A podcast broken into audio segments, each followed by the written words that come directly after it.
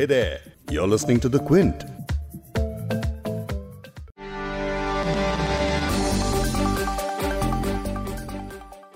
OTT platform Amazon Prime पर 15 जनवरी को release हुई वेब सीरीज़ तांडव को लेकर विवाद खड़ा हो गया है।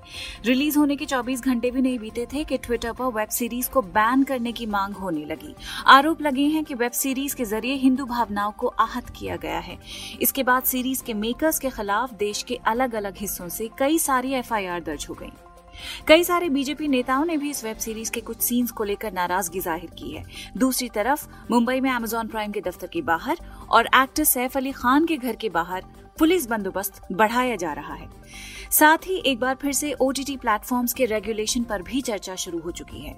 इन तमाम मुद्दों पर आज इस पॉडकास्ट में बात करेंगे।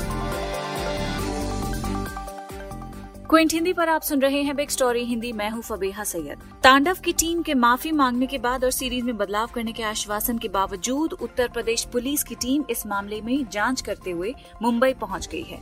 लखनऊ के हजरतगंज पुलिस स्टेशन में सीरीज़ के मेकर्स के खिलाफ केस दर्ज किया गया है। आज के पॉडकास्ट में हम आपको समझाएँगे कि विवाद असल में क्यों खड़ा हुआ है वेब सीरीज़ में ऐसा क्या है जो इतना हंगामा बरपा है। साथ ही हम वेब कंटेंट के रेगुलेशन से जुड़े कानूनी ढांचे पर भी बात करेंगे। ओटीटी रेगुलेशन पर हम बात करेंगे उद्भव तिवारी से। उद्भव मोजिला में पब्लिक पॉलिसी डायरेक्टर हैं। इसके अलावा हम आपको पॉडकास्ट में ये भी बताएँगे कि इस पूरे मामले पर फ़िल्म डायरेक्टर दिबाकर बैनर्जी ने क्या कहा।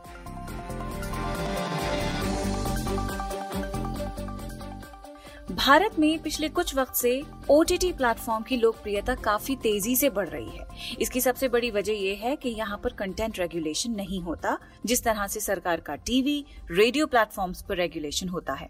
वेब कंटेंट में अब तक किसी भी तरह का सरकारी बंधन नहीं है, लेकिन हाल ही में कुछ ऐसी वेब सीरीज़ भी आई हैं, जिन पर सोशल मीडिया से लेकर राजनीति तक लोगों ने खूब विरोध किया है। और ज़्यादातर विरोध हिंदू दक्षिणपंथी संगठनों की तरफ़ से ही देखने को मिले हैं।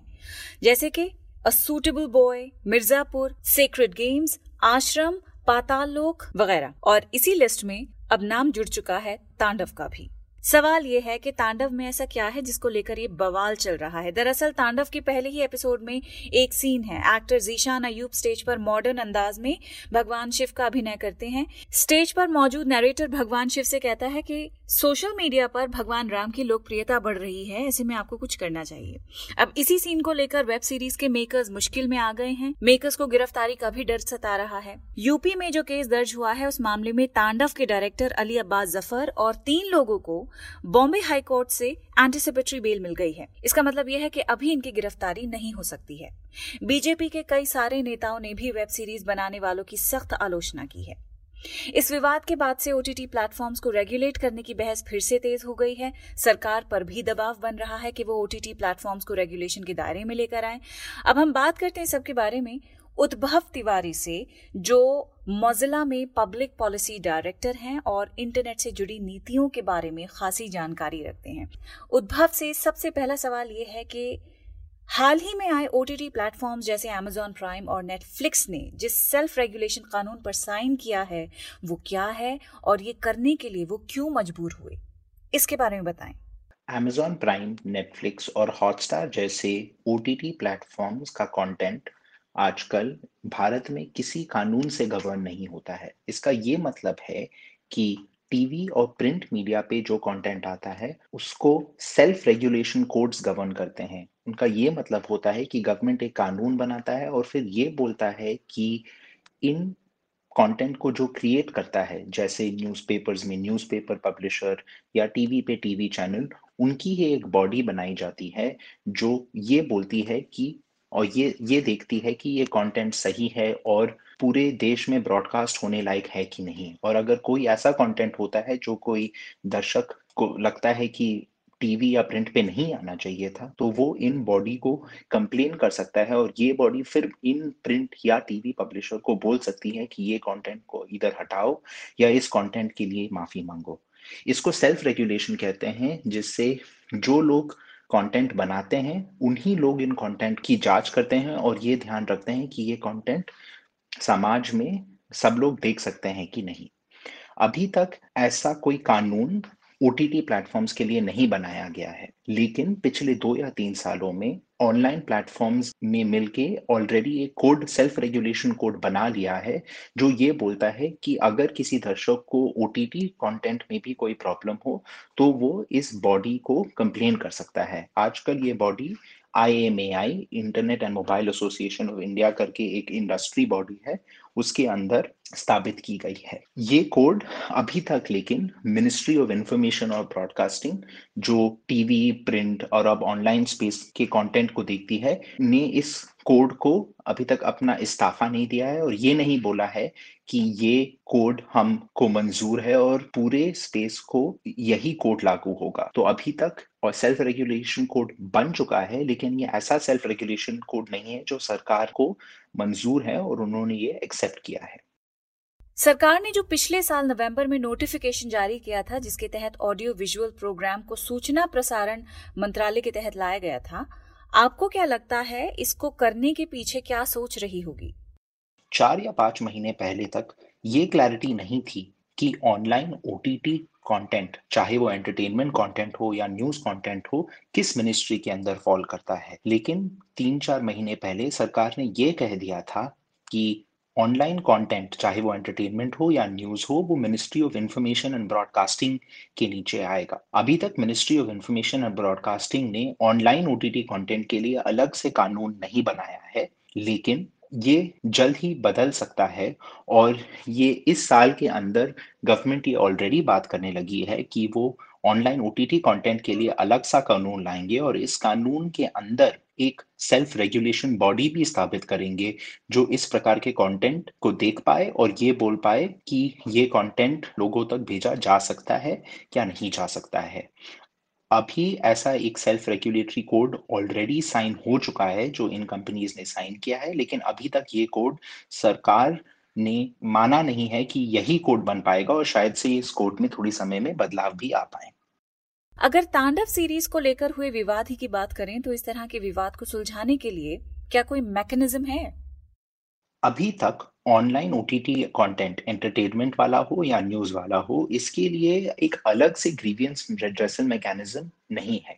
जैसे मैंने पहले बोला, Amazon प्राइम नेटफ्लिक्स और हॉटस्टार जैसे कंपनियों ने मिलकर एक सेल्फ रेगुलेटरी कोड बनाया है जिसमें अगर किसी दर्शक को ये लगे कि ऐसा कंटेंट आ रहा है जो इन प्लेटफॉर्म पर नहीं आना चाहिए था तो वो इन कंपनियों की बॉडी को कंप्लेन डाल सकते हैं जो आईएमआई के अंदर अभी प्रेजेंट है। तो इसी को हम कह सकते हैं कि यही एक ग्रीवियंस रिड्रेसल मैकेनिज्म है या ऐसी चीज़ जो अगर किसी को, किसी चीज़ से प्रॉब्लम हो तो कहाँ जाके कंप्लेन कर पाए। लेकिन पिछले एक दो साल में ऐसे काफ़ी केसेस हुए हैं जहाँ पर लोगों ने गवर्नमेंट या इस सेल्फ रेगुलेटरी बॉडी के अलावा कोर्ट पे जाके कंप्लेंट फ़ाइल की हैं और इसलिए काफ़ी लोग अब ये बोलने लगे हैं कि सरकार को एक अलग से कानून लाना चाहिए जिसके अंदर एक सेल्फ रेगुलेटरी बॉडी स्थापित की जाए, जो गवर्नमेंट को मंजूर हो और ये बॉडी ऐसे कंप्लेंट्स को देखे।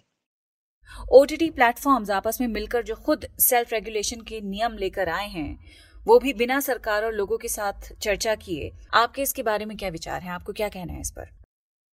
अभी तक जैसे मैंने कहा, ये सेल्फ रेगुलेटरी कोड सिर्फ़ ऑनलाइन प्लेटफॉर्मों ने बनाया है, जैसे नेटफ्लिक्स अमेजॉन प्राइम या हॉटस्टार और अभी तक गवर्नमेंट ने नहीं कहा है कि यही कोड हम मानते हैं और यही कोड सब लोग फॉलो कर सकते हैं।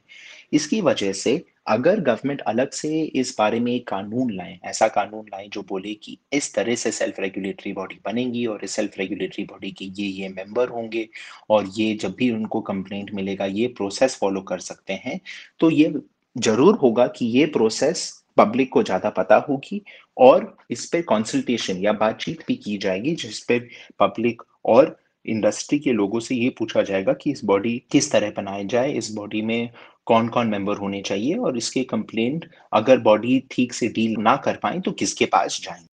अब मेरा आखिरी सवाल उद्भव से ये है कि पिछले सालों में लगातार इस तरह के मामले सिर्फ़ बढ़ ही रहे हैं। मिसाल के तौर पर A Suitable Boy Mirzapur Sacred Games Aashram, Paatal Lok और अब तांडव भी इस लिस्ट में शामिल हो गया है। आपको क्या लगता है कि इन ऑनलाइन कंटेंट पर आगे क्या प्लेटफॉर्म्स खुद ही ज़्यादा सेल्फ रेगुलेशन बढ़ाएँगे या नहीं? हमने ये ज़रूर देखा है कि पिछले दो तीन साल में सीक्रेट गेम्स स्टैंडअप और फैमिली मैन जैसे शो के खिलाफ जो भी कंप्लेंट होते हैं वो काफ़ी बढ़ गए हैं। इसका ये मतलब है कि गवर्नमेंट ने ये ऑलरेडी बातचीत करना शुरू कर दी है कि वो एक अलग से कानून लाएँगे जिसके अंदर एक सेल्फ रेगुलेटरी कोड बनेगा। तो मुझे ये नहीं लगता है कि ऐसा कानून बनाया जाए कि गवर्नमेंट बता पाए कि ये कंटेंट इंटरनेट पर रह सकता है और बाकी कोई कंटेंट इंटरनेट पर नहीं रह सकता।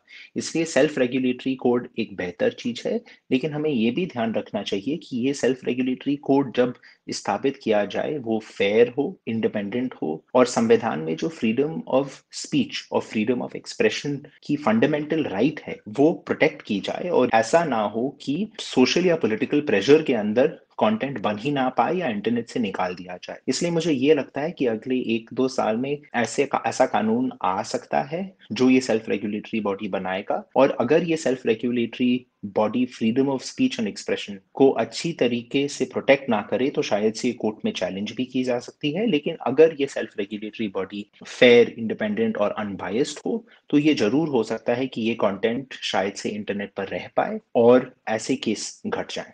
भावनाएँ आहत होने की ना तो ये पहली घटना है और ना ही आखिरी। भारत में कई सारी फ़िल्मों को लेकर भी विरोध प्रदर्शन देखने को मिलते रहते हैं। जैसे कि Padmaavat, Jodha Akbar oh my God Bajirao Mastani वगैरह। लेकिन कई बार ऐसा भी होता है कि सरकार रेगुलेशन के नाम पर अपने राजनैतिक नफे नुकसान के मद्देनजर सेंसरशिप लगाती है। खोसला का घोसला ओए लकी लकी ओए जैसी फ़िल्में बना चुकी डायरेक्टर दिबाकर बैनर्जी ने क्विन के साथ एक खास बातचीत की है। उन्होंने इस इंटरव्यू के दौरान सरकारी रेगुलेशन के बारे में बहुत ही दिलचस्प बातें बताई हैं। उनका मानना है कि सरकार अपने हित के लिए रेगुलेशन के टूल का इस्तेमाल करती है। सुनिए इन्हें।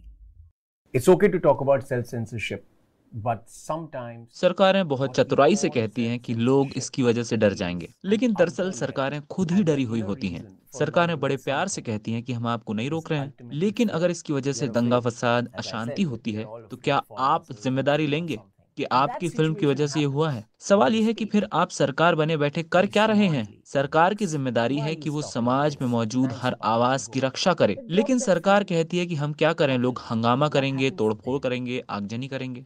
तो इन्हें रोकने के लिए हम आपको फ़िल्म रिलीज़ करने से रोक रहे हैं। सरकार हमसे गुजारिश करने लगती है कि आप फ़िल्म रोक दीजिए.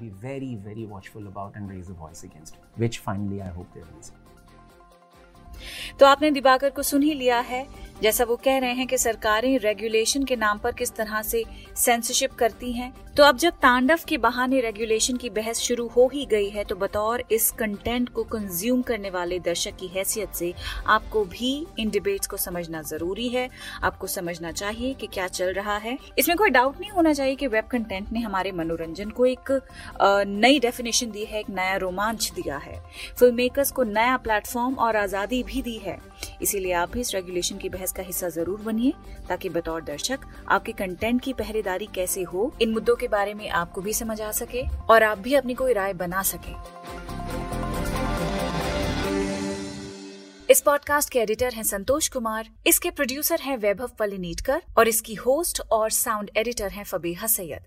अगर आपको बिग स्टोरी हिंदी सुनना पसंद है तो क्विंट हिंदी की वेबसाइट पर लॉग ऑन कीजिए और हमारे पॉडकास्ट सेक्शन का मज़ा लीजिए।